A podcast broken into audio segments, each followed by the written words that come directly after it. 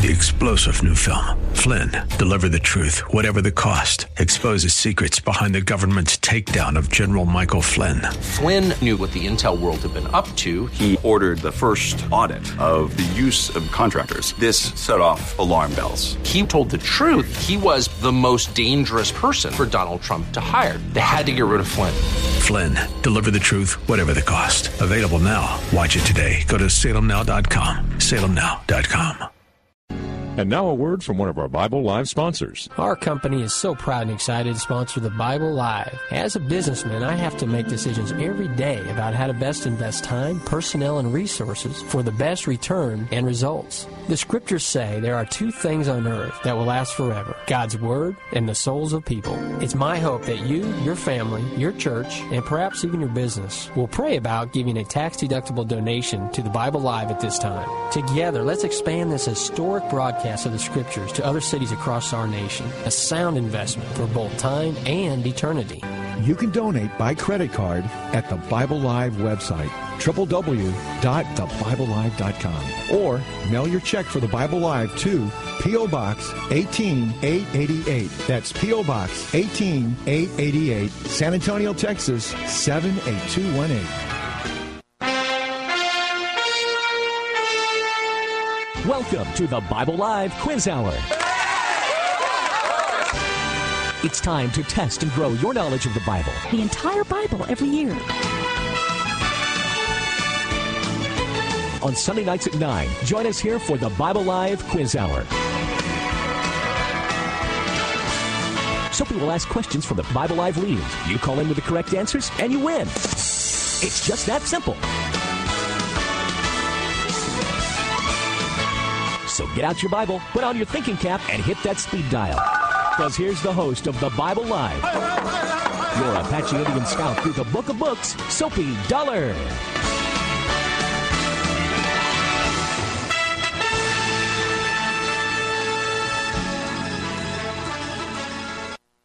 We are here. Thanking you for joining us tonight for the Bible Live broadcast. We are on board. Jacob is here in the studio with me. We're ready to get started. Before we get started, oh, Soapy, this is Jacob. Can you hear me? I can I can hear you, sure. All right. I'm watching that little yellow thing or, or green thing go across, so I guess I'm on. I think you are on. Well, I have an unpleasant chore to do to start with, which I've already mentioned to you. Yeah. Okay. First of all, uh, I th- I, it appears that I have uh, evidently told a joke that I did not intend a certain way, but ha- and I, I evidently, and I really understand this, owe an apology because somebody had told me that they understood the joke meant a certain thing, and I certainly did not mean that. But for anybody that understood that I in any way uh, was saying that women should not be believed if they're if they say they were assaulted, uh, I apologize for that because I would never, ever say that. In fact, I know somebody who I prefer not to put them in an awkward spot, that they... Uh, They had a sexual assault, and they didn't tell it till just to the in just prior to the statute of limitations running. And I know that everybody has things that they're uncomfortable with or embarrassing with, and uh, or things they don't want to share. And I've seen people in their eighties. Sometimes they'll tell what happened when they were ten, and they never told their whole lives. So the fact that people don't tell has no bearing for me. I know people sometimes do not tell, and and if I gave that impression, I certainly want to express my apology because I would never, ever say that. And I guess it grew out of the joke I told last week. Not a funny joke, but my... Well, on the funny scale, it might have been maybe a two or three. I don't yeah. know. I can't remember exactly. It was about uh, Mister Kavanaugh when he was a baby, right? Well, I said something about that. He had, uh, when he was in a nursery, I, uh, I said I have some proof that he went into, uh, he exposed himself to a bunch of little girls, and of course it was at the nursery when he was born. Now, my intent, I even talked to my daughter this afternoon about that joke. I said, honey, did, does that sound like I was saying that women should not be believed? And my daughter said, no. She said, she, she said, I, I think your point is, is that um, uh, how far back we go. And I said, that's exactly what I was trying to say, is how far back do we go? Because I, I do want to say one hundred percent. And if I gave the impression that I do not think women should be believed, or that just the fact somebody, man or woman, that doesn't say something till later in life, that has no bearing for me. I one hundred percent know that occurs. So anybody that I may have, I may have offended by that, I certainly offer my apology for. So I have given my apology. Well, I accept your apology, and I forgive you. I was terribly offended. No, I really wasn't. Uh, but I'm, I know the, the problem, I think, was this had become already such a hot-button emotional issue that the lines were drawn, and there's no way at all you could even talk to the situation without offending somebody on some side. Uh, there's no talking common sense. There's no talking just what's sensible, what's right in an atmosphere like that, right? Because it's just too, everything is just too feelings and emotionally oriented. So, uh, well, you know, Doctor Bill Bright used to say um, to us as staff, with Campus Crusade staff, I remember he used to, I, even to me one time personally, I believe, he was here in the city and we were talking one time, and, and, and he talked about how careful you have to be about humor. Because humor is, is, is wonderful. It's a wonderful thing, and it's, it uh, lets off steam, and it you know lowers down the barriers and so on. But in certain aspects, you have to be very, very careful, because uh, uh, it can also backfire on you, and and it, and that's this, that's the particularly kind of atmosphere that uh, even the best of jokes, you just got to be careful. You know, it's it can. Uh, it, it's it's a uh, it's a very dangerous world, the world of humor. Uh, I remember when we traveled. I, I used to travel with a music group, uh, Christian music, music group, that giving concerts and sharing the gospel across Europe, and uh, we all really knew that you had to be really careful about humor, especially in international situations, because you never know what the cues are, what are, what are the, the norms for humor, what's funny in one place. I, I remember a number of occasions saying things that, and the audience just died laughing, and I had no earthly idea what I had said that was funny. Um, but humor is a very, very delicate thing.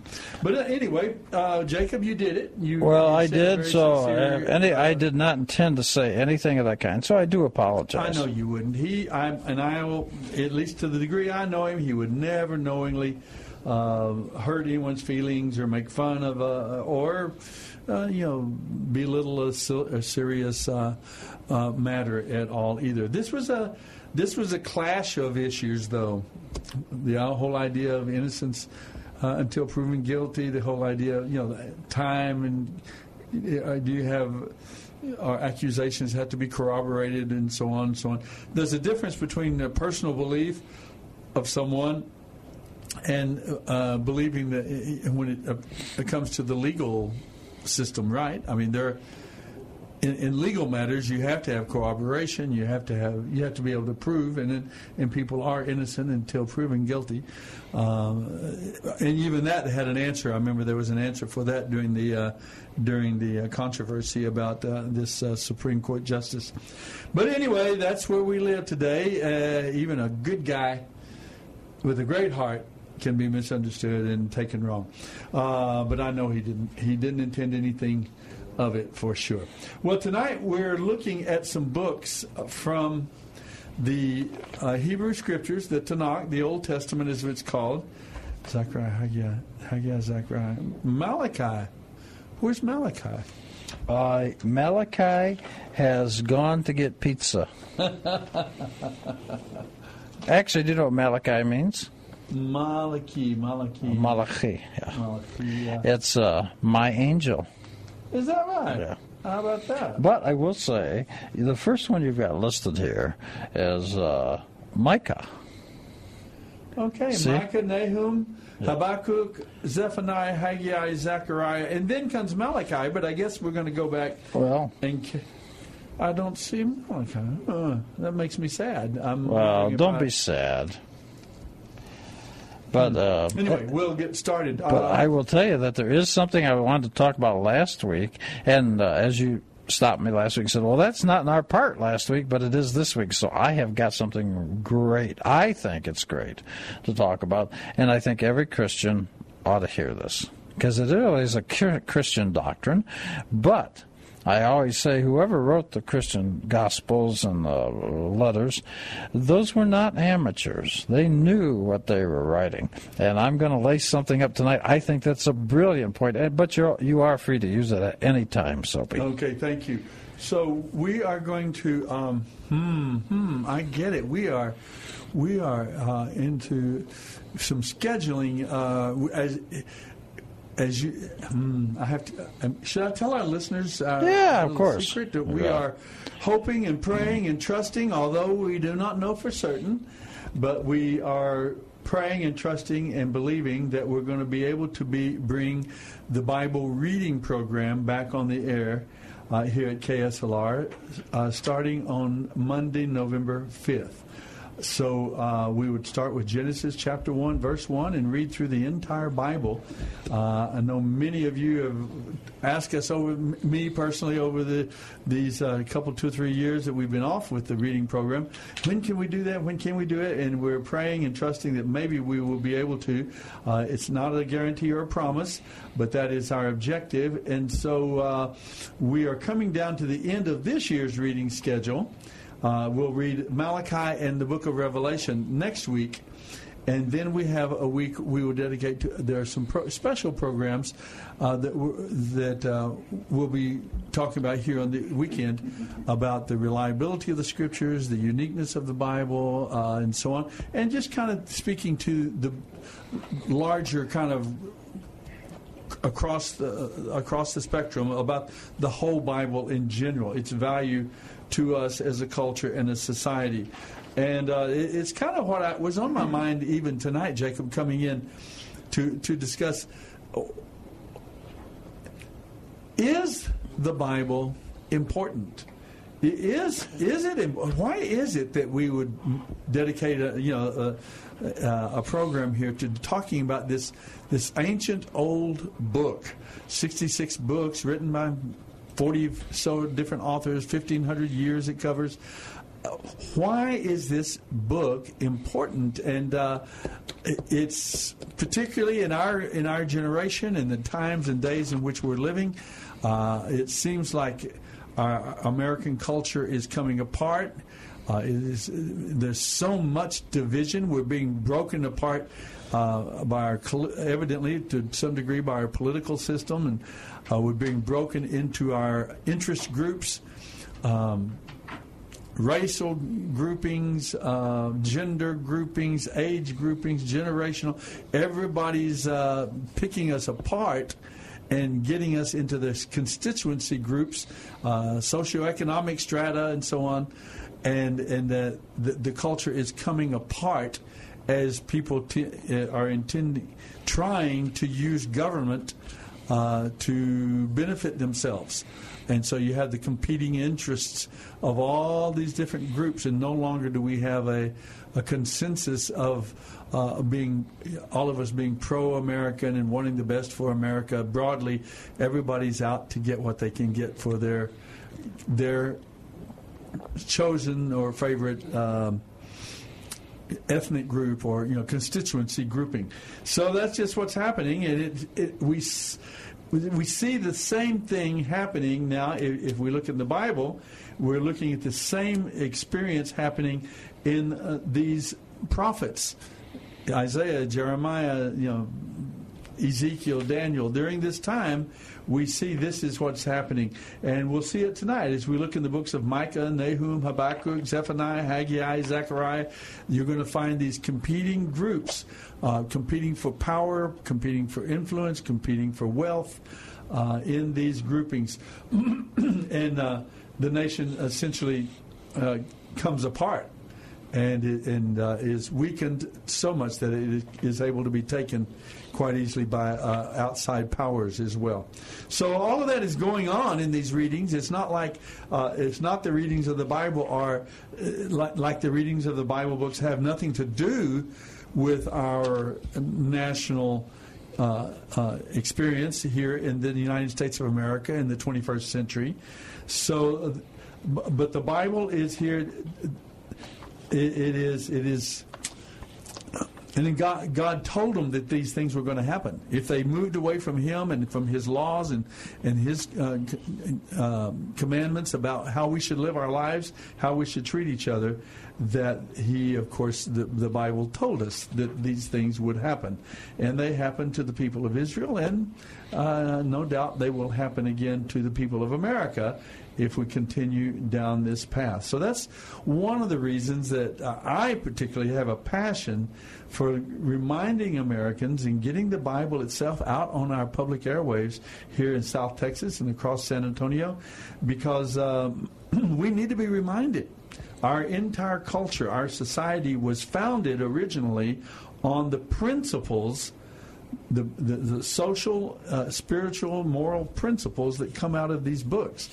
And um, if uh, if we forget those principles, if we forget this book, and we stop paying attention and go off on another path, we will indeed pay the same price. And I remember when I was a kid, Jacob, I used to wonder when I'd read the Bible, I said, how could those Jews be so stupid? How could they be, how could they do that? God spoke to them. He showed Himself, and He proved Himself, and He treated them so lovingly, and yet it seemed like every chance they get, they walk away from Him. And, and now I know exactly how easy that is. We, we see our own culture do that. And, and while I, uh, this is one of the books later on, this is Zechariah. But there, isn't it interesting, the first four verses in chapter one of Zechariah, uh-huh. actually, Zechariah begins with a warning to all the people of his generation, and listen to what I'm going to say, because it's exactly all, what you said, but this is from Zechariah. Uh, have his, he warns not to commit the same transgressions as their forefathers. Otherwise, they will suffer the same punishment. So, there is a cycle, and a repetitive cycle, that does seem to go on. And uh, tell me when is a good time, because I would actually like to make this story make sense. Can I read those verses? Please. This is, you're right. It sounds just uh, uh, like what we need to hear. In November of the second year of King Darius' reign, Zechariah says, the Lord gave this message to the prophet Zechariah, son of Berechiah, and grandson of Edo. I, the Lord, was very angry with your ancestors. Therefore say to the people, this is what the Lord of Heaven's armies says. Return to me, and I will return to you, says the Lord of Heaven's armies. Don't be like your ancestors who would not listen or pay attention when the earlier prophets said to them, this is what the Lord of Heaven's armies says. Turn from your evil ways. Stop all of your evil practices. Where are your ancestors now? They and the prophets are long dead.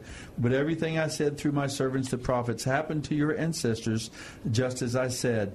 As a result, they repented and said, we have received what we deserve from the Lord of Heaven's armies. He has done what He said He would do. Um, yeah, just this constant reminder, you know, don't walk away. Keep God's commands. Now, where would this begin? What I like to do is I like it to make a story. And I think that's one reason in the Tanakh or the Torah or the Old Testament that uh, that Moses told stories, because it makes a meaning if you tell a story. And one of the major criticisms, frankly, and and that I find that with people when they say that when they go after God or religion or the Torah or the Bible, they say the first attack always seems to be there's no God. Okay. Or sometimes they say, well, this is not really written by God, but this is man-made over centuries. Okay. And, of course, the last thing, the last element of attack is it's full of too many contradictions. But, you see, if you do not accept that it's really from God, let's say the Torah or the Bible, if you do not accept that, then you are at liberty and you are free not to read or study. Because why should I waste my time if it's not from there? And I find that is really the most solid excuse that I always hear, is that, well, it's not really, you know. But I find that it, it's usually the bedrock excuse for not spending the time. And I, I don't think, look, I spend a lot of time doing this. I know you do. And I, I don't expect other people to do what I do, or perhaps what you do. Uh, maybe other people have more things to do in their life. But but there is, the stories make sense. Like, for example, this guy we just read, and you read the first, I didn't think he was going to read those verses, but I'm glad you did. Zechariah? Zechariah, mm-hmm. I'm glad you did, because that kind of is at the end of what we're doing tonight, but it kind of brings up the beginning. And so where does this begin? It actually begins way back with Noah. I'm not going to go through the whole thing of Noah, but there's something very interesting about Noah. His, you know, his, his wife and his kids. Mm-hmm. They're on that boat. When they come off the boat. The, the ark. As we call it. The ark, of course. That's right, yes. Uh, it was the ark, yes. And I must say that, just so as an interesting segue, I have kind of developed a new policy for myself. I, uh, I on my computer, on my, my phone also gets everything that my emails get. And I've deleted probably twenty-five different news agencies from it. And I will no longer watch uh, cable news, right or left side or right side, because it's all distorted. It's not news. It's manipulation. So I've got rid of that. I also will, I watched a two-hour premiere of uh, Law and Order S V U last Friday night, two-hour premiere, and that, and I said, okay, that's it. I'm done with them, too. I don't need the pressure. I don't need the stress. I want to be a nice person. I want to treat people nicely, and I want to get along. So, bearing that in mind, what is the story that I really want to draw upon about Noah? Actually, when Noah comes off, we know, actually, we technically know uh, from the, the sages who's, who's Noah, Noah's wife was, uh, Naama. And she's in chapter four. I believe it's four twenty-two. And uh, now we can know she comes through the descendancy of Cain. Well, she... Uh, is a righteous woman. And we know that Noah comes through the descendancy of uh, Seth, or, you know, that the third child born, and he comes from a righteous line. Yet afterwards, the it's a juxtaposition that's in transition and exchanged. Because what happens is, Noah, he's like a shepherd. He's he's running a floating zoo. Shepherds take care of animals. He's kind of like a shepherd. That's the occupation of Abel, or in Hebrew, Havel, but Abel. And but when they get off the boat, what's the first thing he does? He takes up the occupation of Cain, a guy grows grains and farms and farms things. He grows. It says they want you to know he planted a vineyard and he got drunk, but yet his wife, who came from the line of Cain, she's a righteous person. She really is not criticized. It's Noah that does it, and it's very specific about that. Now, why is that important? Is because in that is that every descendant, and I'm going to use the line of Cain. This is interesting, and I was looking at today. In the line of Cain, we have Nimrod. We have all the Egyptian pharaohs. We have Sodom and Gomorrah. We even have in the, and I hate to say this, but in the, the Muslim world, those are the descendants also. And what we have is the constant repetitiveness of taking women, making them slaves, being cruel to them, and sexual domination. And it's that repetitiveness that begins. And you remember in chapter six, it says, they took wives whoever they chose. Okay, so what's going on is, this actually goes on over and over. It's repetitive and repetitive. Now, all these minor prophets are going to look at, they're talking about and protesting against the actual teachings that you can trace way back to Noah and before him to Cain. So the story starts making sense if we put it in that context. And some of the things we'll look at tonight is fascinating, because it's really, if you think of this, oh, this is like Cain. Because if you look at it, it's an individual, it's personified by one person. You can actually see what's going on, and that's the line of Cain. And that was what really what Noah did. He took up that occupation. In fact, what's very interesting is that the the names are so similar between the descendants of Cain and Seth because they're actually mimicking the names of the, the killed person, Abel.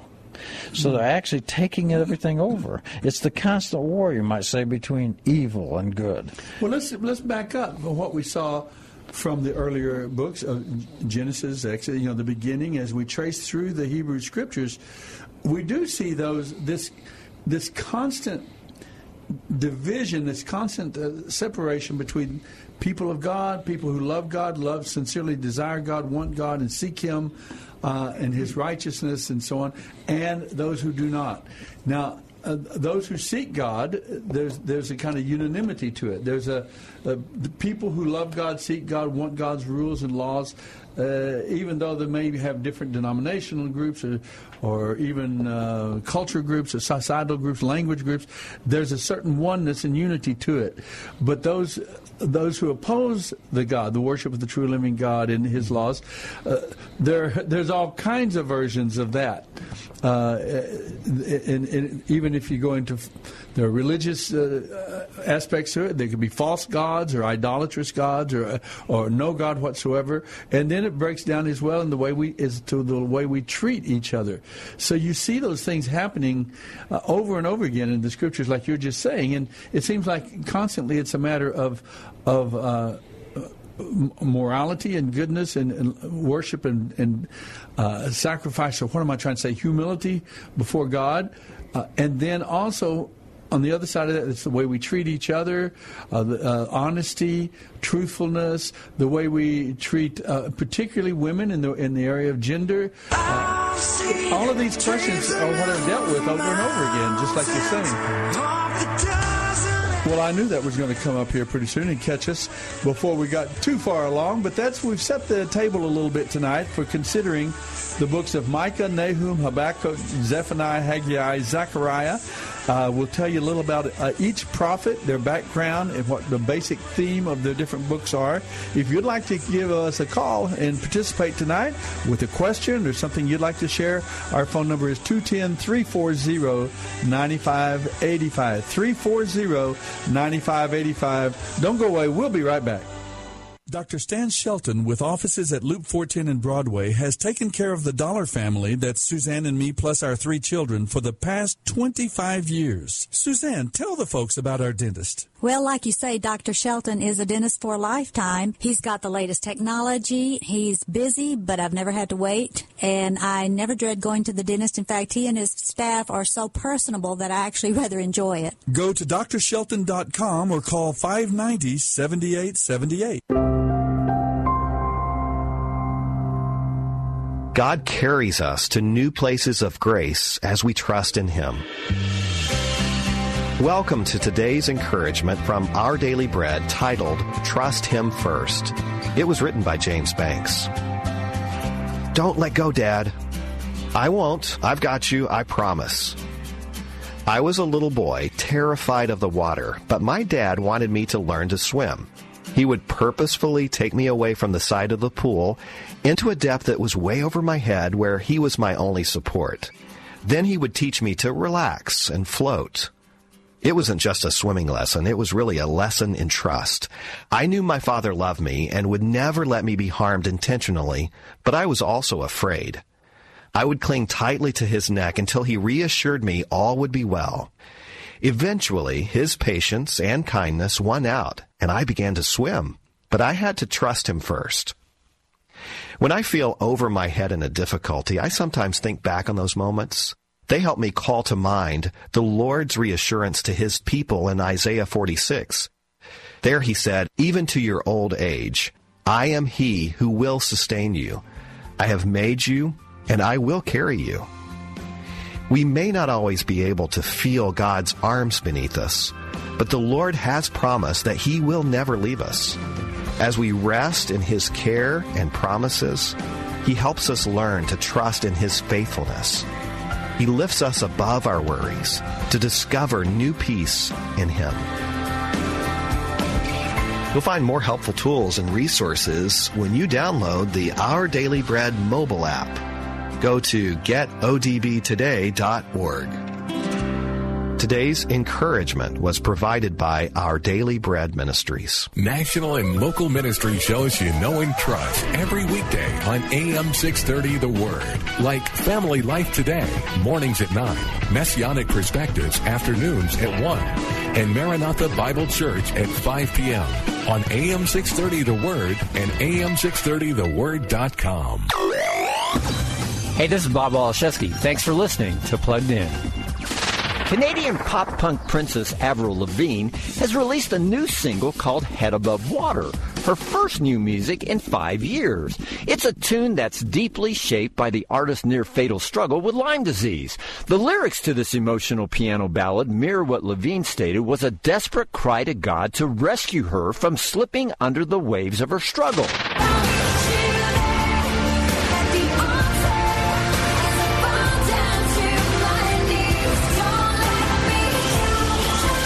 Above Water delivers a triumphant, soaring anthem of hope, prayer, and restoration. And it comes not from a familiar voice within the Christian music world, but from an unlikely star who seems to have found God just when she needed him most. For a full review, visit plugged in dot com slash radio. I'm Bob Olszewski for Focus on the Families Plugged In. Find out more about your favorite programs and the ministries on A M six thirty The Word by going to the program guide at A M six thirty the word dot com. There, you'll get connected to the ministry website, email, and phone number. Plus, find out when your favorite show airs on the program guide at A M six thirty the word dot com. Sometimes the way is lonely and still can fill with pain. So if your sky is dark and pours the rain, then cry to Jesus, cry to Jesus, cry to Jesus. And you're listening to The Bible Live with Soapy Dollar. Love spills over and music fills the night. When you can't contain your joy inside, then dance for Jesus, dance for Jesus. All right, we are back. We are back, ready to discuss are we back? these uh, books. Do we, do we have a phone number? Yes, we do. What is it? three four zero, nine five eight five. It's right in front of you if you could just oh. read those. Those numbers there. two one zero, three four zero, nine five eight five. Oh, there it is. It's, it's a two ten number, right? Yeah, right, yeah. Area code. All right. All right. And I, I I really enjoyed what you were saying before, and I'm hoping everyone is, is getting an understanding. You were laying the, kind of laying the ground for us to understand and see that what we're going to read about in these books, Micah, Nahum, Habakkuk, It, it is going to be, to some degree, the same kinds of issues, the same kinds of problems, and essentially it's that division in humanity between the the Cain, the lineage of Cain, the lineage of, of uh, Abel, and then, uh-huh. of course, Seth, who, the, the son who came to replace uh, uh, Seth, uh, Abel after he had been killed by his brother. But you see this constant division among people, even after the uh, even after the Tower of Babel, when the people groups were developed. Oh, that's right. That's one groups. person I left out. Mm-hmm. Nimrod mm-hmm. is also a descendant of Cain. So, and all the abuse you see, let's say, the builder of uh, Babylon, right? Of Babylon. Uh-huh. And so all of the, the horrible, even in today's world, oh, the women have to wear the burqas and all that stuff, and they can't drive and all that, they have no rights. Those are actually the descendants of Cain.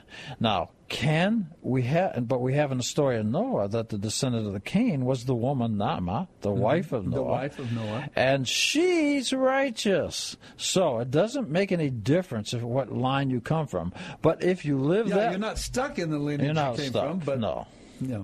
But so if you go through that conduct, you will continue on the, may I say, the.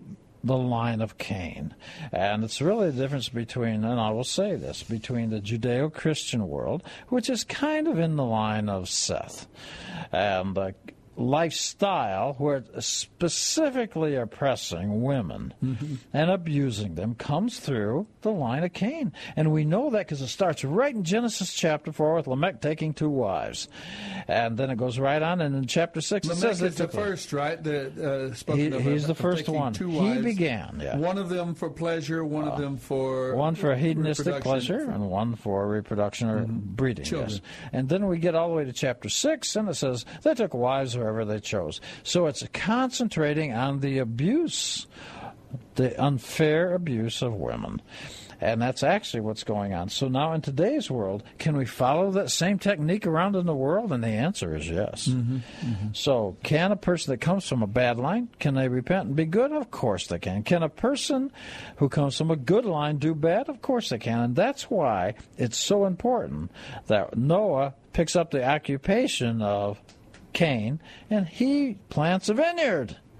That's, that's why it's wanting us to know that he chose to take that lifestyle.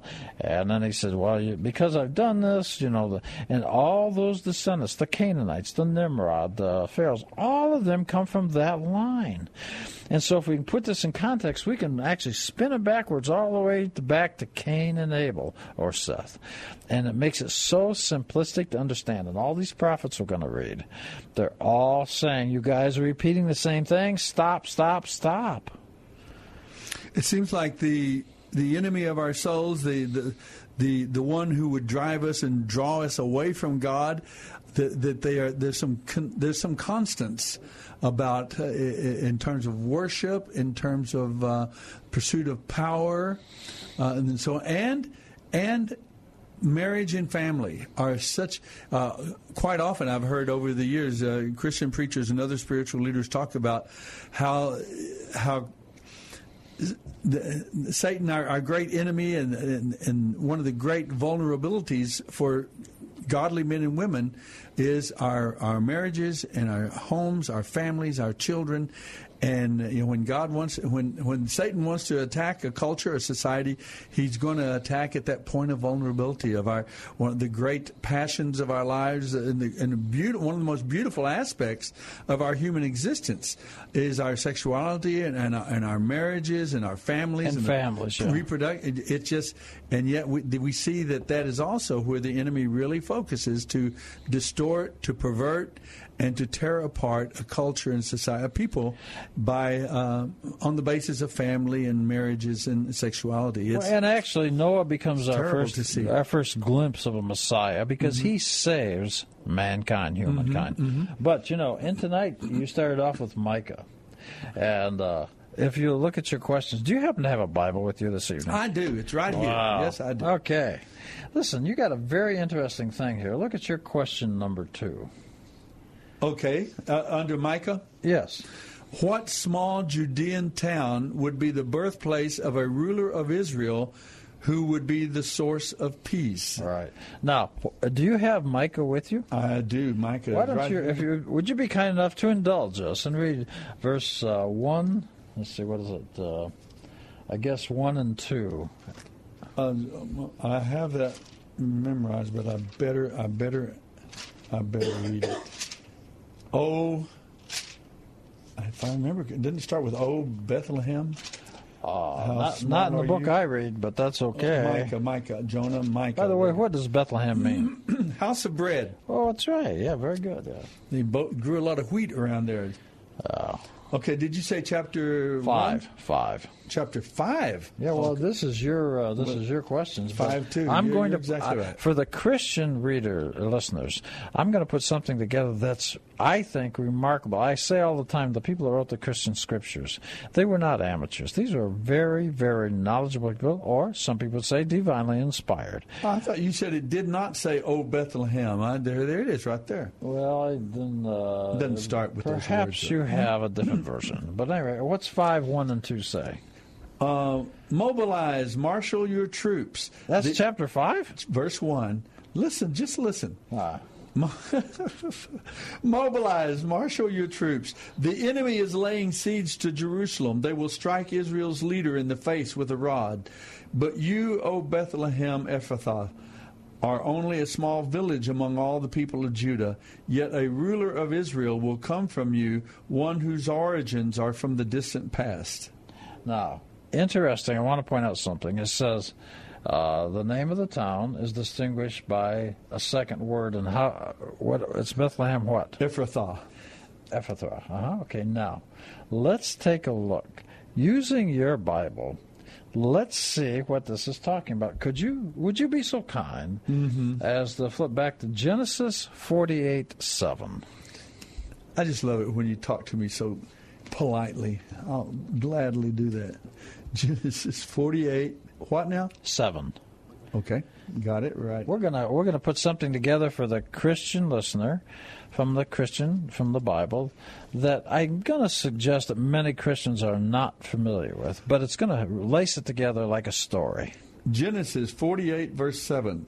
Long ago, as I was returning from from Padan Aram, Rachel died in the land of Canaan. Now, this is uh, Jacob talking. It is Jacob talking. Long ago, as I was returning from Padan Aram, that was the traditional home way up north, if I remember uh-huh, correctly, uh-huh. Rachel died in the land of Canaan.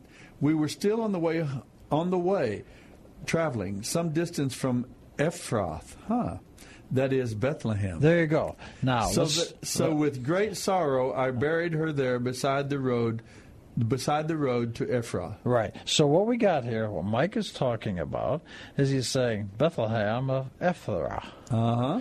Now, so what's he referring to? We go backwards, we go to forty-eight seven, and we say, Jacob, that's where somebody died. Who died there? Uh, Rachel. Rachel, which is Rachel. And you know what that means, right? Nope. It means, uh, something of God. Beauty? Uh, no, it means little lamb. Oh, little lamb. Uh, okay, so it's a little female lamb. All right, but he, she died there. He put up a pillar, a, a, a, a guidepost. Uh-huh. Isn't that interesting? Now, I'd like to get segued, but instead, let's go back even further. Let's go back one more step, and let's go back to thirty-five, Genesis thirty-five, nineteen and twenty. I've got it. You want me to read that? Please. Sure. I wouldn't have it any other way. I John's be, busy on his phone, um, so we'll let you read. thirty-five, what verses? Uh, thirty-five, nineteen, twenty. thirty-five, nineteen says, Rachel was about to die, but with her last breath she named the baby Ben-Oni, which means son of my sorrow, this Benjamin. The baby's father, however, called him Benjamin, which means son of my right hand. So Rachel died and was buried on the way to Ephrath, that is, Bethlehem. Ah. Jacob set up a stone monument uh-huh. over Rachel's grave, and it can be seen there to this day. So what we were told is, is we're going backwards from what Mike is referring to, or we can actually, he says, I set up a pillar. Then in thirty-five, he's saying it again. And we know it's the same Bethlehem. Now, David was born in that particular Bethlehem. Now, let's go back and lace so this. So was somebody else we know. Uh, yeah, well, lots of folks, I understand.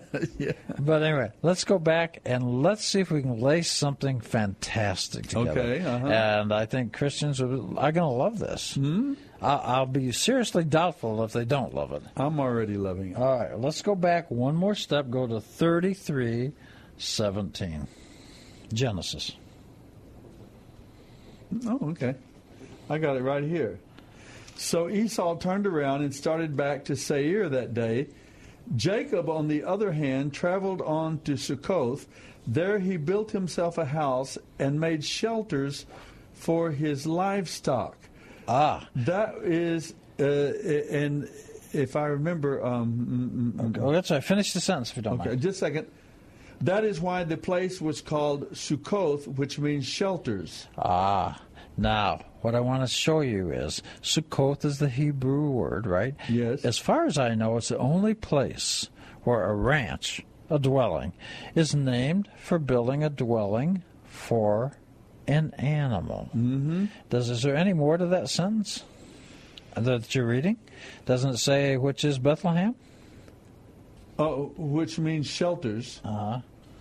Well, I, I, I didn't say anything about Bethlehem. Okay. Well. Okay. Uh, maybe yours is numbered a little differently. Anyway, so what we got is a Sukkot is uh-huh. a little shelter. It's a little booth. Or if I was translating that maybe through the Greek and the Latin and English, I might use the word manger. Manger, yes. Now, this is the only place where, as far as I know, that a place is named for the animal. Now, this is in Bethlehem, okay? This place here at thirty-three? Yes, uh-huh. Uh-huh. So, what's ha- thirty-three seventeen. So what mm-hmm. it's saying is, is that they were, Esau and Jacob split up, and they said, we will meet again. And Jacob builds a place called Sukkoth, which is the Hebrew word, but it's a shelter, as you said, for livestock. Well, isn't it interesting that he built a little barn, manger, if you will, in Bethlehem, and it's Bethlehem Ephrathah, and that's the place where David would be born, and thus we have an idea that he's building a place for animals.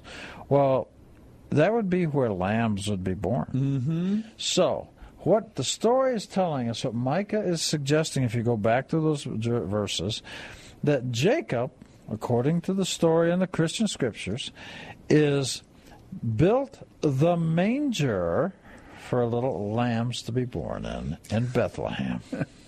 You get the picture? I do get the picture, and that is really, really fascinating. I will have to confess it is not the first time that I heard this, but I, it's the first time I've been reminded in many years of this, that the um, the meeting, uh, after the meeting between uh, Jacob and Esau, mm-hmm. that he went on to Bethlehem. Jacob did. Yeah, Esau went on uh, forward. He asked to him to Seir. go with him. Uh-huh, yeah, to Mount Seir. Mount Seir yeah. huh? But he went on to Bethlehem, and that's where he built these shelters for animals. The, he uh, did. A little uh, kind of a ranch. Uh, and it's the only place I there. know that where a place is named for a, a dwelling of an animal. Now, what's even more fascinating is uh, one of them says to the other one, we'll meet up again in the future. Yes, that's right. And they do meet again in the future because their descendants meet in Jerusalem because Herod, Herod. is an Edomite. He's a descendant of Esau. And Jesus. Jacob, Jesus was a descendant of Jacob. Jacob. So they met up again. Now you're getting a story. If you take the story and put the story together, yeah. you can see how these writers in the New Testament are making this thing make sense. No, yeah, you, you couldn't make it up. That, uh, what is it C S Lewis said? Uh, seeing the scriptures as they are, you it, one would not write them if he could, nor could he write them if he would. In other words, it's just too supernatural. The, the the thread through the scriptures is, is there's a constant message of clarity, and a, and a, it, it amazingly, amazingly to me it also tracks through through the generations and genealogies. It's it's an yeah. Amazing so what, yeah. So the one way, if you want to just crystallize, when you see the the repetitive sins that these minor prophets are going to be talking about, and who they're talking about, they're talking about what is, you might say, for lack of a better term, the line of Cain. And so that is, and one of the major ones is how women were treated mm-hmm. and subjected and became chattel. Anyway, so what's uh, so you got that, and it's being repetitive. This is one of the things that these minor prophets are protesting against, uh, because this, and we can even see it in today's world. Like I say, in the, especially in the Arab or the Muslim world, you'll see that same type of thing. And so I think all men have to be a little careful because we all have a little Cain in us. Uh, uh, very good. Uh, Uh, uh, there's just too many things to talk about when you go to the Bible. But I, I was thinking about this today as I was I was preparing and looking through some passages in Genesis uh, along these same lines. And I was thinking of Bill Bright's uh, booklet called The Four Spiritual Laws. God loves you and offers a wonderful plan for your life. But there is a problem, and that is the problem of sin and our separation from God. We've become, uh, uh, our, our our relationship with God has become, uh, was cut off because of our own self-will. And sometimes that self-will expresses itself in active rebellion against God, sometimes just passive indifference to God.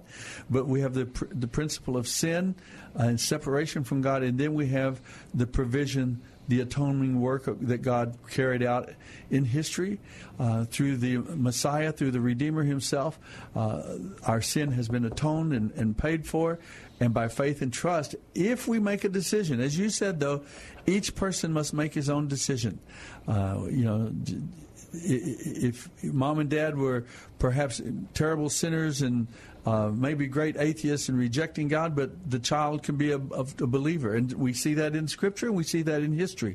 Uh, on the other hand, people can be godly and good, uh, as an Eli uh, uh, or, uh, or Samuel, and their children may turn out to be uh, reprobates and and uh, and and turn away from God. So uh, each person makes this decision for themselves. But those principles right there we're talking about uh, in the booklet, Four Spiritual Laws, those principles, we still, they're they're big, they're important principles, uh, and we see them reinforced throughout the, the Scriptures. Now, Micah was, his reading, if I remember, remember when Jeremiah was un, being accused and being, uh, uh, he was being kind of tortured and persecuted because of his preaching that Jerusalem was going to be destroyed.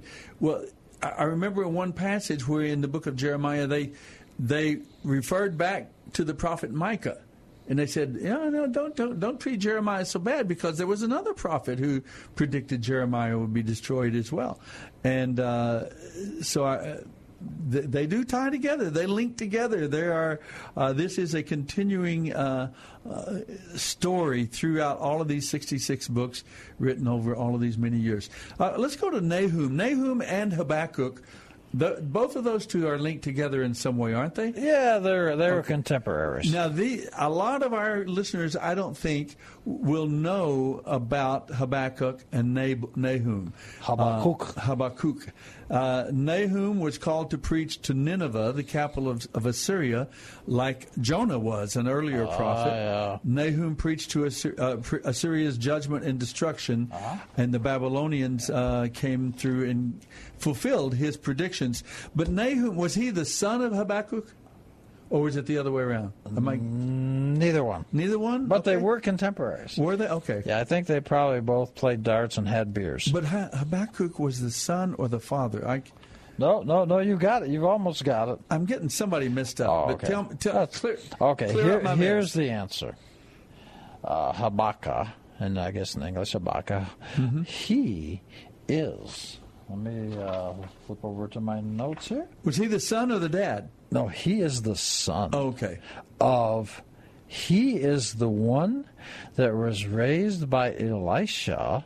She, he is the son from of, the dead, actually. Huh? What's that? From the dead, actually. Yes, but and the story you're familiar with in the Christian mm-hmm, scriptures mm-hmm. is that remember the Shunammite woman, uh-huh. the woman that was in poverty. And Elisha raised him. He's the one who was raised from death. So we actually have a book in the Bible that was written. It was her son, right? Her son was raised, and her, and the boy's father, her husband was Obadiah. Obadiah, there you go. And he and Obadiah. Now he's from. He's all. He's an Edomite. Obadiah but, was the father.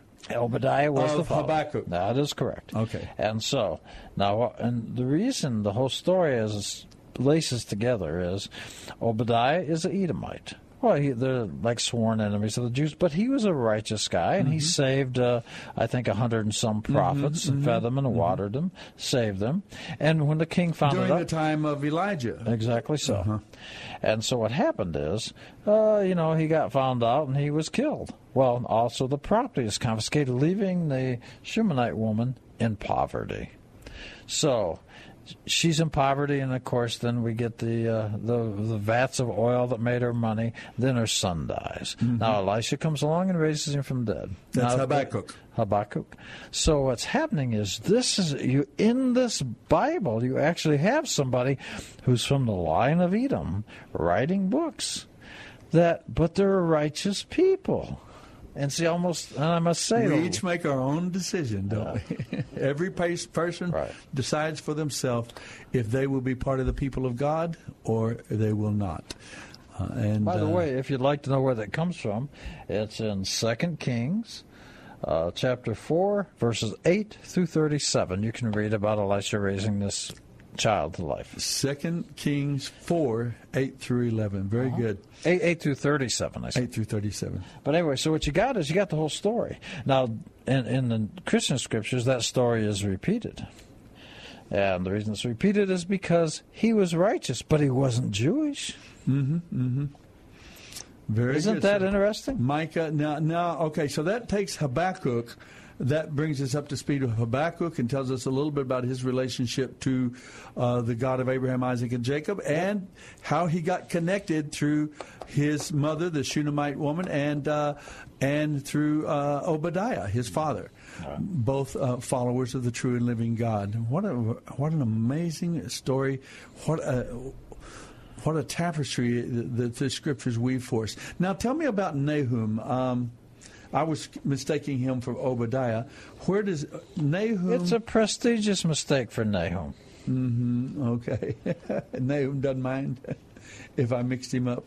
But he is... Uh, he does follow up. Remember, Jonah preached the destruction in, in uh, forty days. Mm-hmm. Uh, um, Nineveh will be destroyed. A seven-word sermon. That's all he had said. Seven-word sermon, and it sparked one of the great eight great revivals. Say that again, what you just said. In forty days, Nineveh will be destroyed. You said it correctly. In fact, almost, I hate to say this, but so often that's misquoted. He doesn't say, if you don't repent. Everybody nope. says, oh, if you don't repent. He does not say that. No. He says, you are cooked, your history. It's you're over. Toast. Yeah. yeah, as I say. So actually, you're right. And, yeah, uh, that was his message. And uh, sparked one of the eight great revivals of the Hebrew Scriptures, the Old Testament. There are eight great turnings of when large people groups turning to, to God. Uh, and this was one of them, uh, one of the large largest, in fact, uh, this great city, in, in the capital city. And it says from the king down to the least of the uh, citizens. Well, and Nahum, actually, he appeared mm-hmm. roughly seventy years before the destruction of the first temple. Mm-hmm. And this is before when the ten tribes are taken away by the Assyrians. And one of the things the Assyrians did is force everybody to worship their mm-hmm. gods. Mm-hmm. Mm-hmm. And so all that type of thing is going on. That's Nahum. And he is a contemporary. But the, God held back his judgment, uh, but the prophecy, the prediction was indeed completed a uh, hundred years later uh, in the time of Micah. I, I'm sorry, the time of um, Nahum. No. The uh, Nineveh indeed was in fact, destroyed verse one says, by the Babylonians. one one says, a prophecy concerning Nineveh. I was talking about Nineveh. About, that's right. Well, there is another segment gone by. We'll come back, folks. Don't go away. You can call call us if you'd like. two one zero, three four zero, nine five eight five. three four zero, nine five eight five. The Bible Live will return right after these messages. Amazing love. I know it's true. And it's not yours you want to hear. You want to hear. Amazing love.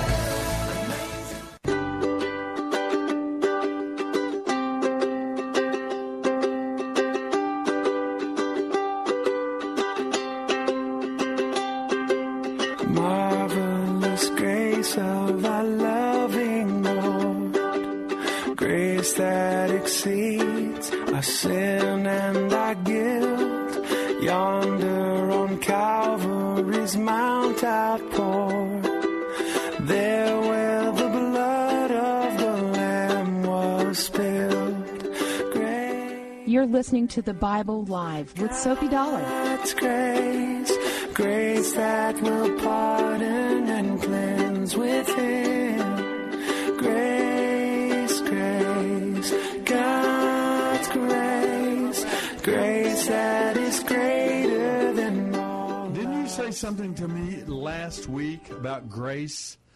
Uh, the transla- the Hebrew word for grace. Yes, it has. You'll always remember it if you remember. It's the name of underwear. That's right. I thought it was. I folks, I thought it was going to be some deep, uh, very complex and profound statement about grace. Uh, following up our, our, our bumper music there, oh. God's grace. Oh. And I remember now you told me that uh, the Hebrew word for grace is haines. That's right. Haines. Haines. That's how you write it. That's how you write. I'm showing Soapy right now the English word, and I'm showing him how to write it in Hebrew. but it's actually Haynes. And it, it actually says, actually, the literal translation is talking about Noah way back when. And I believe it's the last sentence in chapter five, I think. And it says, Noah found Haynes in God's eyes. Grace. Think about this. How about I that? Found my underwear. Yeah, no, no. But that's so interesting because so very many times we have the general idea that grace is a New Testament yeah. concept, and it is certainly not. Grace was always abounding. And a lot of people thought that was Noah's wife's name, but no. Uh, no, uh, that Grace. was Grace. Ha- Hanama, uh, Naama. Naama. Naama. That sounds like an Indian word as well. Look, an, it could uh, be. I can say something. Native, I can. Uh, uh, I think it's a, a Navajo word, I, actually. I can say Naama. something in Navajo. Yes, what? I can say, Yataheshikish. Yataheshikish. Yeah, that's right. That's Do you know right. what that means? Uh, Yatahe. Yatahe means, uh, how are you? Or I say, like, gre- what? what's going on, Grandpa? Mm-hmm. Uh, a greeting, yeah. Um, Shtaigute in, uh, in, uh, in Apache is uh. the same thing. We uh, we use that phrase. How are you? Or, you know, how you doing? Um, anyway, how do we get off on these things? I don't I know, don't but know. Uh, they but it are, was a lot of fun. The scriptures uh, carry us all to all different locations. Well, let's say we talked about Habakkuk, Habakkuk. Yeah. And we. Uh, I always love that, and I'll tell you why. Because I like for Christians to know, and I, I must say, in all in all candor, I I. I I think probably in the Christian world, a lot of them do not realize that two books in the quote-unquote Old Testament is actually written by non-Jews, but they are sincere, devout believers in the God of Abraham, Isaac, and Jacob, and they did good deeds, and so they are in the group. They're included. Mm-hmm. They're not excluded mm-hmm. in any way, and they're from an ancient enemy, Edom. Esau. And they've become part of the people. They are, and, and people don't realize who these people are. Isn't that fascinating? I know it is, and, and but it's an it, there's so many important lessons in it about God is no respecter of persons and so on, but also the whole these principles are work. That wherever they are, that that uh, we each make our own individual decision. And I was looking at the book of uh, Habakkuk, just as we find the concept of grace in the Hebrew Scriptures, just as in the New Testament, uh, God hasn't changed. Uh, we also see Habakkuk, I, I think, is a great book to think about uh, the fact that God allows us as human beings. He doesn't get offended. He doesn't get angry. He's not mad when we ask questions. Uh, I, and I, I'm constantly telling young people this, young uh, airmen, young trainees out at Lackland Air Force Base, uh, th- that it's not wrong for them to to ask questions and to think for themselves and think through and look for the answers. Uh, truth is crucial and vital to God. God is on the side of truth, and He doesn't mind if we answer, if we ask questions. And the reason I, I say that now is because Habakkuk, the outline of the book of yes, Habakkuk, yes. he's he asked God he has one, questions. Well, he has one primary theme of those mm-hmm, questions. Mm-hmm. Would you care to elaborate? Something about why is God so slow to judge evil, and why uh, does evil remain? Yeah, yeah why and, so, and so and so we stop back, and if we put that in context of the, let's say, the line of Cain, as it gets repeated with the Pharaohs and uh, Abimelech, it's and everything. It's the same question a lot of people ask today. Why does well, God allow right. pain? Why yeah. does He allow sin so, and evil? If somebody and, wants the answer, yeah, yeah, if somebody wants the answer, I'd suggest that they run to their Bible right after the show, before the next show comes on the station. Sure, yeah. And uh, go read the book of Habakkuk. Yeah. He, God does not mind at all. Habakkuk asks these que- the, kind of the same question, but in several different ways, three or four different ways. And he's he's asking about the purpose of what is God's purpose and why is evil allowed and so on. And God answers. Uh, but the time will come. Ultimately, ultimately, the time will come when all the earth will be filled as the water fills the sea with the awareness of the glory of God. That's a, a passage from chapter three, verse fourteen of Habakkuk. Yes, w- right now we live in a world where good and evil coexist. Uh, you know, a, a bullet doesn't turn to a marshmallow just because it's headed toward an innocent person or a good person or a child. Uh, this is a... essentially a closed system ruled only by morally neutral natural laws, And it's in this context of good and evil that God is in calling calling out a people for himself, those who choose him uh, and d- desire him and want that relationship with God. He has made a provision that we can know him, we can experience him, and he will guide us and strengthen us to be part of the solution for this world, to live righteously, to treat others righteously, and and, and to uh, with generosity, with grace, with with uh, with kindness. That's, Actually, that's Soapy, his commands. And in uh, see chapter one, I think it's verse twelve, uh-huh. is uh, Habakkuk is the uh, where the famous Christian song comes from, "Rock of Ages." Exactly right. Uh, let me hide myself in thee, yeah. Cle- rock, rock of ages, cleft for me. It was my the woman I thought was my mother. Uh, it was one of her favorite hymns. I, I, I know that I remember that from a childhood. That's pretty long way back there now, but uh, she had that on an album by Tennessee Ernie Ford. Rock of Ages, cleft for me. Again, coming from a, a reference to it here in Habakkuk, but it's referring to the rock. That uh, wasn't it referring to the rock in which uh, Moses hid himself in the cleft of the rock, right? As God and, uh, as God passed before him. Mm-hmm. Uh, so anyway, Habakkuk, read the book of Habakkuk, a great one. Now let's move on to some of these others.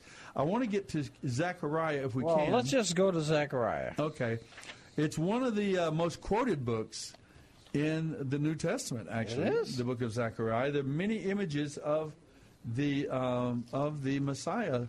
Uh, Jesus, isn't the the, the the the good shepherd, doesn't that come from Zechariah? The idea of the shepherd? Uh, am I getting off in my old age? I thought Zechariah was often uh, quoted in the New Testament as well. I think I think this my, my notes will tell me about it somewhere in here. What were you going to say? Uh, nothing. Oh, no, about Zechariah, nothing? Uh, well, I was going to say well, something. Well, it was your idea to go to Zechariah. What well, you said I want to get to Zechariah, so let's just go to Zechariah. Okay, let's go. I see. Uh, um, it's got a lot of symbolism that's, that can be difficult to understand. They say it can be, that it has uh, the, the the his images, his uh, his visions were complicated, among the most complex. But it reveals a lot about God's attributes, about his compassion, and uh, the three themes of compassionate, uh, compassion, rejoicing, and protecting are three of the themes that, that come out in the book of, of Zechariah. I thought, I'm looking for that statement about a number of prof, the number of references to the Messiah in the book of Zechariah. The eight visions, the myrtle trees, cleansing for the high priest. Well, that's all I got, brother. I thought well, it, I got to tell you, okay, about... Zechariah. Uh, there's a there used to be a gentleman who works here went off to be. Uh, he actually did John's job, but uh, mm-hmm. I, I can't recall his name right now. But he went off to become. White. A, What? I think I know the. Oh, I thought you were telling me to be quiet. No, no, no, no. uh, uh, uh, no, he went off to become a preacher. Oh, is that right? Yeah. Oh, yeah. And he and I talked about this one time, and he called me and we sat down. And uh, and and in Zechariah chapter twelve is the famous line about uh, they will look on me and who they stabbed or pierced. Uh huh. That's in chapter twelve. John, uh, we have blinking lights, John. Anyway, so it's very interesting. And I pointed out to him, I said, listen, uh, who's going to get killed? Who's two-thirds of these people? And he said, well, it's the Jews. And I said, well, let's figure this out. And when I showed it was not the two-thirds of the Jews, I said to him, I said, it's not quite okay if it's if it's the Gentiles, but not the Jews getting killed by two-thirds, right? Because when it says they will look upon me whom they pierced, mm-hmm. they're actually... Uh, Soapy, John's trying to get your attention. Um, yes, good. Look at this passage uh-huh. in chapter twelve. Did you you referred to it? Uh huh. Um, Then I will pour out a spirit of grace and prayer on yeah. the family of David and uh-huh. on the people of Jerusalem. Yes. They will look on me whom they have pierced uh-huh. and mourn for him as for an only son. Right. They will grieve bitterly for him as for a firstborn son who has died. Uh-huh. The sorrow and mourning of Jerusalem on that day will right, be like the great right, mourning right. of yeah. Hadad Rimon in the valley of Megiddo. Yeah. And, and who, is, who, is, who is the they that will have remorse? The Jewish people? No. That's the catch. The they is the nations. Oh, I see, I see. Yeah. Makes even more sense, doesn't it? Uh-huh. In fact, you'll find it begins in chapter nine. It says, I will destroy the nations that come up against Jerusalem. And I pointed out to this gentleman that we're talking about, I said, listen, that's not two-thirds of the Jews that are dying. That's two-thirds of these other nations.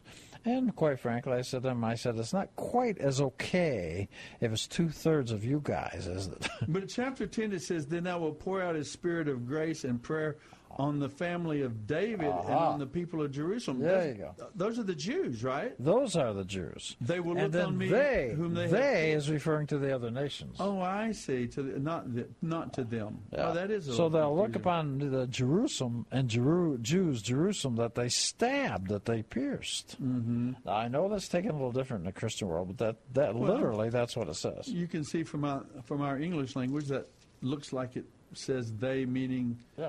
the people of Israel. Yeah, it's a, it's a, what's called in English, and it looks to be what's called an anticipatory subject, which means that it refers to the named definite article prior to, but it's referring to the nations. All right. Well, let's go. Let's. We have a caller. Can you believe that? We have someone who oh. wants to talk with us. Let's go and visit. Harold is on the line. Hi, Harold. How you doing? I can't sleep tonight. I'm surprised. Well, I, thought, I thought we would uh-huh. probably put you to sleep right away, but uh, no. Anyway, what, I, uh, what do you think? Well, what I've been doing lately, uh, last last weekend, my wife and I we saw The Star Is Born. You know, that's a pretty good movie. If everybody would leave the Baptist side out of it and just go and watch it as a person, uh, I kind of I I really like the way. Uh, his partner there uh, stuck stuck with him through thick and thin. There wasn't a lot of drug abuse or anything, but he had some hard times, and she just stuck with him through the through the whole mess. But anyway, you were discussing the Indians. I mean, to bring up Indians, but yeah, yeah. I, I was at work, you know, uh, on the loading dock, and this this man drove up and. After speaking to him for a few minutes, I said, I remember talking to you before, and I've told you about it before I was saying on the radio here, and um, uh-huh. he's uh, one hundred percent Apache Indian. Apache? And I had this, wow. yeah, the, this uh, young man, friend of mine here at work, Lorenzo, was standing there, and he knew he knows a lot about me, and I just went and said, you know what, well, I'm six point five percent, and he kind of started gently laughing, not to be picking, but just like he was in shock that I didn't tell him that. Uh-huh. And boy, that other guy, he said, uh, he said he knows you, and he said, even if you're one percent, young man, you're considered an Indian. Indian. That's right. And I just thought, boy, I got a, I got a lot of friends. We're well, anyway, I'm gonna let you guys go. yeah. We are well, anyway, I'll let you guys go. Okay. You bet. Thank you, Harold. I'm glad to hear from uh, you tonight. Appreciate you calling. All right. Well, all right. Bye. Bye. I hope you can get some rest. He says he can't sleep. I usually am able to put anybody to sleep. That's my spiritual gift, I think. But anyway, actually, we'll I know it... a story about uh, this guy go to the services at a Jewish synagogue, and this guy always fell asleep. But after the rabbi started talking, and one time he goes in there and he fell asleep early, and the rabbi supposed said to him afterwards, says, "You know, usually wait till I start talking to go to sleep." And the guy said, "It's okay. I have faith in you." Well, there you go. Shoot, you know, uh, anticipatory. Yeah, you wait until. Okay, let's move on from that. That's my spiritual gift of putting. People always used to when we were on in weeknights and late in the evening. People used to come and say, "Oh, I'm so glad to hear your voice. You put me to sleep every night." And I, I've always thought of that as a compliment, but it sounds bad at least. Uh, you're so boring. You put me to sleep. I am the sure cure for uh, insom- uh, insomnia. Let's see here. We got the book of Zechariah we're talking about. There are eight messages, eight visions that Zechariah has. Um, angelic messengers, four horns, four blacksmiths, man measuring. There was a man measuring the city of Jerusalem. Uh, and it, it, I like that one about the measuring. He says, don't stop measuring because uh, I'm going to bless Jerusalem so much. There'll be so many cattle and all that's going to change anyway. So your measurement, uh, your measurement doesn't do any good. Um, jo- um, Joshua giving clean robes. Uh, lampstands with unending supply of oil, flying scroll, a woman in a basket sent back to Babylon, four horses and chariots. So some uh, uh, interesting visions. Do you uh, want to see something interesting in Zechariah? Mm-hmm. Okay, look at chapter thirteen. I'm almost desperate. I'm almost desperate to see something interesting because I kept thinking I wanted to. There was something about Zechariah. I know I wanted to mark out thirteen. You said, yeah. The fountain of cleansing. Okay, why don't you just read the first three verses and look what it says when you get into, like, especially number three. On that day, a fountain will be opened for the dynasty of David and for the people of Jerusalem, a fountain to cleanse them from all of their sins and impurity. Wow, this reminds me of a lot of hymns that we sing about a fountain. Uh, and on that day, says the Lord of heaven's armies, the hosts of heaven, I will erase idol worship throughout the land so that even the names of the idols will be forgotten. I will remove from the land both the false prophets and the spirit of impurity that came with them. If anyone continues to prophesy, his own father and mother will tell him, you must die, for you have prophesied lies in the name of the Lord. And as he prophesies, his own father and mother will stab him. Wow. Yikes. Yikes. That's verses one through three. Uh, isn't that interesting? that uh, yeah. That uh, false prophets uh, will be the ones that uh, seem to suffer the, the consequences. Are you familiar uh, on your side of the Bible, as as I joke sometimes, mm-hmm. um, and say about, remember the, something called the narrow gate? Mm-hmm. Uh, yes, exactly. Well, actually, the narrow gate is the real prophets of God. The wide gate are the false prophets. If you go back and look at those verses very carefully, he's saying the wide gate is what allows anything in, because there's three ways to commit blasphemy. Mm-hmm, you know, mm-hmm. One is by saying there's a, the worst, of course, is saying uh, there's a false god, another idol, and you can take uh, re- uh, another god's way there's of being. There's no god, there's a false god. Or, or you can take uh, the way that the false god wants to be worshipped and apply it to the God of the Bible. Or you can take the way the God of the Bible says you do his worship and apply it to a false god. Mm-hmm. And so what these guys are doing is prophesizing falsely in the name of the real God of the Bible. And that's when this is going to happen and come to an end. This seems like a pretty tough uh, sentence, though, doesn't it? It sure does. There's that passage, the prophecy about... Uh, Uh, about Jesus, the great shepherd. Awake, O sword, against my shepherd, the man who is my partner, says the Lord of heaven's army. Strike down the shepherd, and the sheep will scatter, and I will turn against the lambs. And uh, that's that's uh, the passage is quoted in the New Testament. Is oh, when, don't stop now. You almost got to the good stuff. Okay, it's when Jesus was crucified that, that his followers f- fled.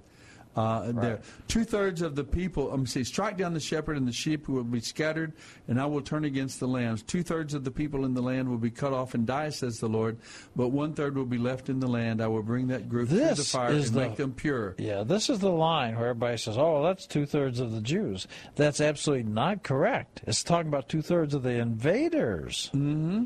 Uh, that's not the Jews. And like I told that one gentleman that used to work here, I said, well, I said, so if it's the Jew, I said, did Did you know why it was kind of okay with you? And he said, why? I said, because it was the Jews you thought they were getting two-thirds getting killed.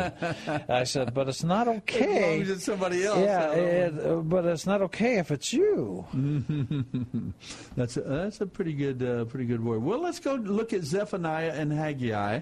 Those are the two of these prophets, these what are called minor prophets. Um, Zechariah is called a major minor prophet because his His work is a little thirteen chapters long, but let's look at uh, these. Uh, you got Zephaniah, Haggai, Zach- Haggai, Zechariah, Malachi. Those are the three post-exilic prophets. They uh, preached to the people of Israel after the exile and after the return to Jerusalem. So uh, Haggai, what is it? Haggai, nothing comes to my mind. I just keep thinking of John Hagee for some reason. I always wondered if that's a way of addressing his last name. Yeah, my, uh, I don't think Hagee is pronounced that way, but he may be a name for the prophet. I don't know. We'll have to ask John that one of these days. Well, let's look at Haggai. Uh, he's not mentioned in the Old Testament except in this book nine times, and twice in the in uh, Ezra. Uh, he returned from Babylon with a group led by Zerubbabel in five thirty-eight B C. He might have been taken to Babylon as a child in the deportation of five eighty-six. Uh, then it is possible that he remembered the glory of Solomon's temple. If that were the case, he would have been sixty to eighty years of age at the time of his ministry, because he also, uh, uh, he may have remembered that the, the temple being blessed by Solomon, I, I guess, is what they're saying, right? Or, or no, not not the uh, not the the blessing, but the the glory, the beauty of Solomon's temple. Uh, Haggai, let's see, what are some of the distinctives of Haggai's uh, uh, book? He's uh, his, the purpose of the book was to call on God's people to make the temple their top priority, finish the rebuilding of the temple. Uh, Haggai declared that they could not expect God's blessings with them, not making that him and the, his temple the, their pri- top priority. Uh, so I, if I remember correctly, there had been a delay at some point. There were several delays, actually, but uh, Haggai calls them to finish the job. Go ahead and, and, and uh, complete what they had begun. Um, he speaks to the theme of grace again in the in the book of Haggai. Well, in uh, Zephaniah, yeah, uh, you might find something interesting over in chapter, uh, see, chapter three, um, verse nine. Zephaniah, Zephaniah, Zephaniah, or Zephaniah, three nine, huh? Yeah. Okay, it says, "Then I will purify the speech of all people, so that everyone can worship the Lord together. My scattered people who live beyond the rivers of Ethiopia will come to present their offerings. On that day you will no longer need to be ashamed, for you will no longer be rebels against me. I will remove all proud and arrogant people from among you. There will be no more haughtiness, arrogance, or pride on my holy so mountain." So what do you think it means when it says, "Then I will transform the tongues of the nations into a clear tongue," uh, verse nine? Yeah, I saw that. Um, what do you think that means? I don't know. What what tongue? Uh, let's say that means uh, language. Are you talking about language? Are you talking about Hebrews? Yeah. You think there. Everybody's going to speak Hebrew? Well, yeah, I think. Every group I've ever been, every nation I've traveled to, and I've been to quite a few of them, they all claim that we're going to speak their language in heaven. Yeah. All the believers in there think, oh, in heaven we're going to speak French, and of course. Well, of course. Isn't that fascinating? But it does say, uh, "I will purify the speech." I, maybe, maybe that means that we'll, there won't be any foul mouth. There won't be any foul, intemperate speech. There won't be any cruel uh, speech. Maybe that means. Maybe that's why he means by the purity of the speech. I hear music. I do too. Then I should say something. I should say, always be the kind of person you would like to have for a parent. All right. Can you say that in Hebrew? Yes, but it wouldn't do any good. In that pure speech that you speak of.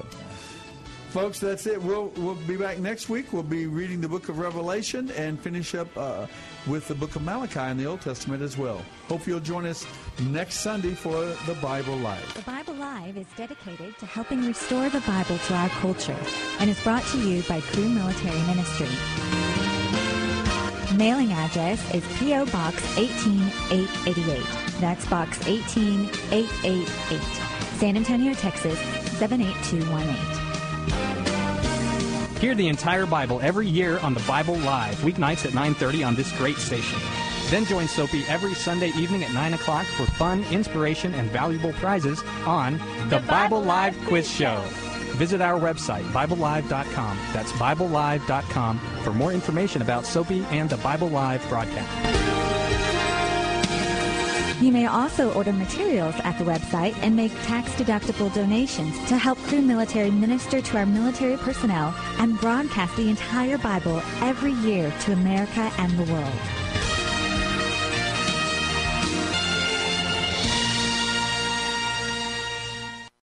Three-star General Michael J. Flynn, head of the Pentagon Intelligence Agency, knew all the government's dirty secrets. He was one of the most respected generals in the military. Flynn knew what the intel world had been up to. He understood its funding. He ordered the first audit of the use of contractors. This set off alarm bells.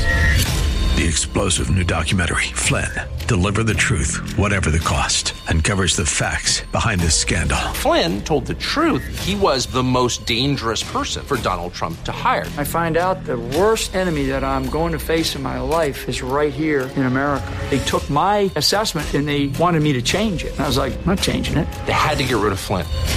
With in-depth interviews, archival footage, and never-before-seen personal records of the man behind the headlines. I just felt like I was drowning. Flynn, Deliver the Truth, Whatever the Cost. Available now. Watch it today. Go to salem now dot com. salem now dot com.